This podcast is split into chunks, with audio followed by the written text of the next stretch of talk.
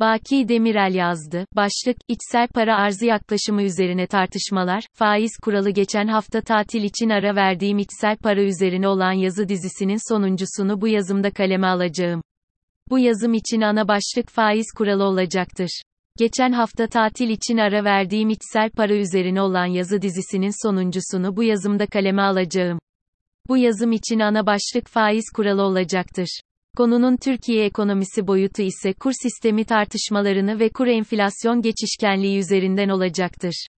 Öncelikle şunu söylemekte yarar var, merkez bankaları çok farklı kanallarla ekonomiyi etkilemektedirler. Bu kabul edebileceğimiz bir gerçekliktir.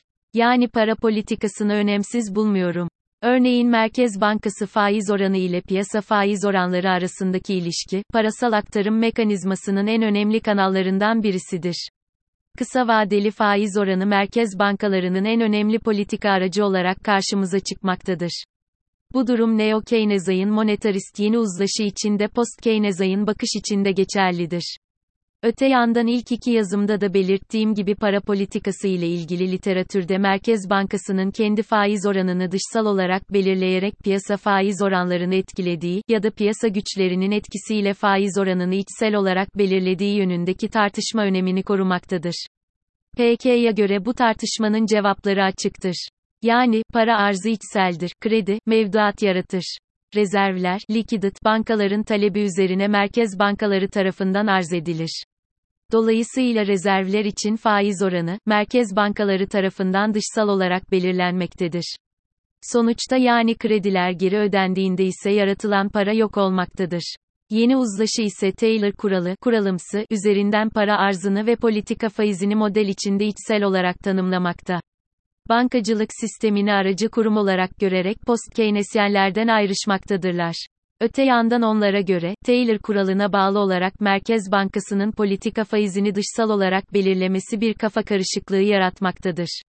Oysa Taylor kuralına göre Merkez Bankası politika faizini makroekonomik koşullara bağlı olarak belirlediğinden, model içinde, içseldir.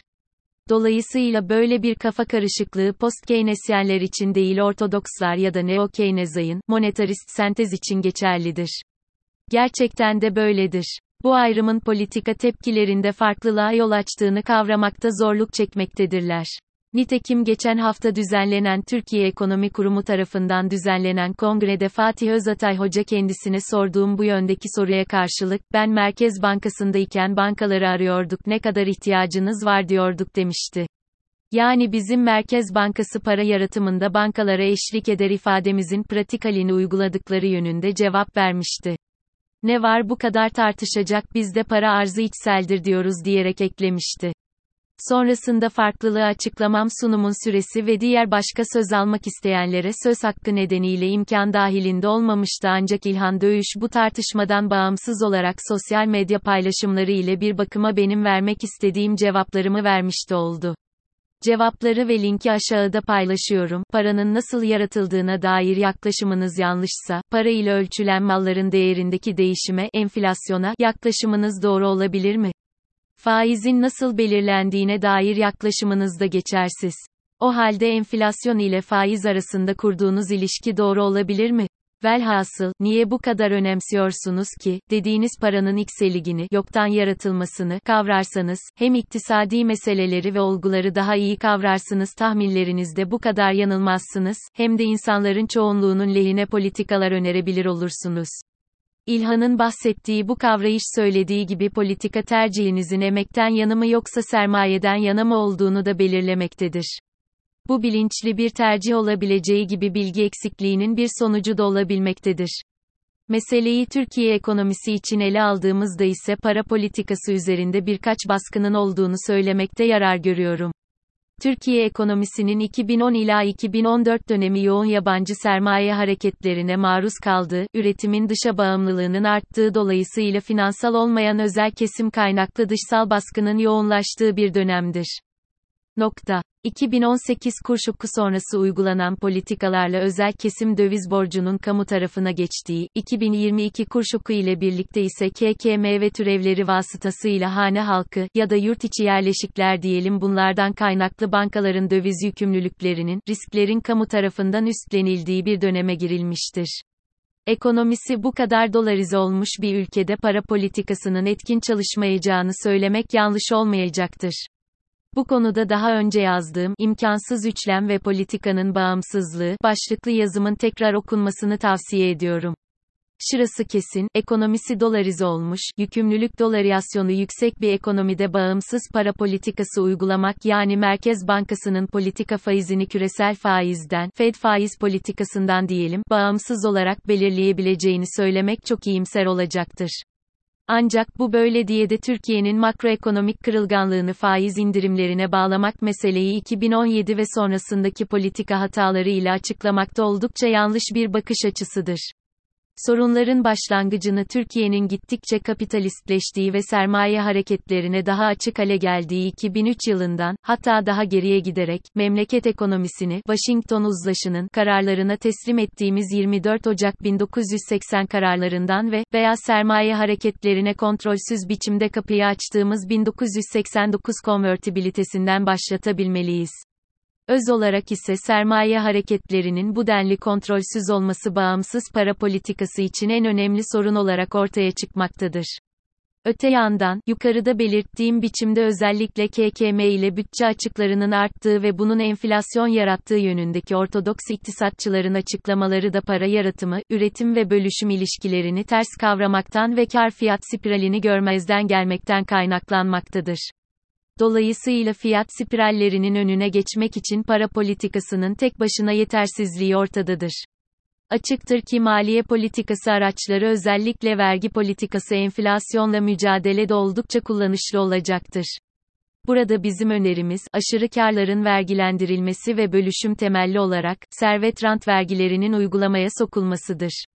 Diğer yandan Taylor kuralı fonksiyonel ilişişine dayalı enflasyon hedeflemesi rejimine de karşıyız. Öncelikle enflasyon tek başına para politikası ile baş edilebilecek bir sorun olmadığından. İkincisi Taylor kuralı mekanizmasının gerçekte olanı açıklayamadığından ve bankaların para yaratma rolünü ters kavradığından karşı çıkmaktayız. Ayrıca enflasyon hedeflemesi istihdamı baskılayarak işsizlik yaratarak ücret baskı üzerinden desenflasyon stratejisi uygulamaktadır. Bu açıkça emek aleyhine bir politika uygulamasıdır ve bundan dolayı da kabul etmiyoruz. Aşağıdaki ilk grafikte görüldüğü gibi TCMB hiçbir dönem enflasyon hedeflemesi stratejisiyle hiçbir dönem orta vade hedefi %5 yakalayamamıştır. Sadece kriz dönemlerinde 2009 bu orana biraz yaklaşmıştır. Bununla beraber işsizlik oranı, geniş işsizlik, hiçbir dönem %10 düzeyin altına düşmemiştir. İkinci grafikte de sanayinin kapasite kullanım oranları ile enflasyon ilişkisi gösterilmektedir. Açıkça düşük kapasite kullanımı %70-80 talep enflasyonu olmadığını ve Türkiye'deki enflasyonun bölüşüm, istihdam üretim kaynaklı yani yapısal olduğunu ortaya koymaktadır. Daha açık olarak Selva Demiralp Hoca'nın önerdiği gibi, talebi öldürerek, enflasyonu düşüremeye kalkarsak çok daha derin sorunlara ve yoksullaşmaya neden olabiliriz. Şimdi gelelim peki enflasyon hedeflemesini ya da Taylor kuralını ret ettiğimize göre yerine ne öneriyoruz sorusunun cevabına. Bu konu karışık. Ancak bizim gibi dışa bağımlılığı yüksek bir ekonomide politika merkezinde maliye politikası olmalıdır ve para politikası ona eşlik etmelidir. Para politikası bağımsızlığı açısından ise kontrolsüz sermaye hareketlerine dur demek gerekmektedir. Yine de uygulanabilecek faiz kuralı konusunda birkaç öneri var, tartışamaya açıktır elbette. Post-Keynes'in faiz kuralı önerilerini iki temel başlık altında toplayabiliriz. Birincisi gelir dağılımını referans alan politika faizini faiz kuralına sabitleyen öneriler. Bunlara tam faiz kuralı diyebiliriz. Diğeri ise çıktı açığını referans alan ve kuralımsı diyebileceğimiz aktif para politikası önerileridir. Nokta. Ateşoğlu 2007 tarafından önerilen nominal faiz oranını tam istihdam sağlamaya yönelik uyarlayan yaklaşım Pali 2007 tarafından dile getirilen nominal faiz oranını hedef enflasyonu minimum işsizlik oranında sağlamaya yönelik enflasyon hedeflemesi öneri Tili 2007 2009'da dile getirilen nominal faizin düşük reel faiz verecek biçimde yatırımları artırıcı, finansal riskleri azaltıcı biçimde belirlenmesine yönelik öneri nominal faizlere dayalı olarak ikinci grupta yer almaktadır. Yine ikinci grupta yer alan ama reel faize esas alan öneriler olarak, Fontana and Palaciovera 2003-2007'de ifade edilen enflasyon hedefi aştığında reel faizlerin düşürülmesine yönelik verimlilik artışı sağlamak için öneri ve Sawyer 2007'de açıklanan verimlilik artışı için esnek doğru oran fair rate biçimde reel faiz oranı belirlenmesine yönelik öneriler sıralanabilir. Birinci grupta yani bölüşüm temelli öneriler ise, RAY 2007 tarafından dile getirilen kısa dönem nominal faizin belirlenmesine dayalı ve Kansas City Rule olarak ifade edebileceğimiz öneridir. Bu öneri Merkez Bankası'nın politika faizini sıfır düzeyinde park etmesine dayanmaktadır. Bu gruptaki diğer öneri ise uzun dönem reel faizleri belirlemek üzere Pasinetti-Lavoie kuralı, Lavoie, 1999, Pasinetti, 1981 çalışmalarına dayanmaktadır. Bu öneride politika faiz oranı reel faizin emek verimlilik oranı artışına bağlı belirlenmesi gerektiği ifade edilmektedir. Yani reel faiz oranı eşittir emek verimlilik artışı biçimde olmalıdır. Türkiye gibi emek yoğun ekonomi elbette bir dönüşüme kamu yatırımları öncülüğünde teknoloji yoğun üretim yapısına geçmelidir.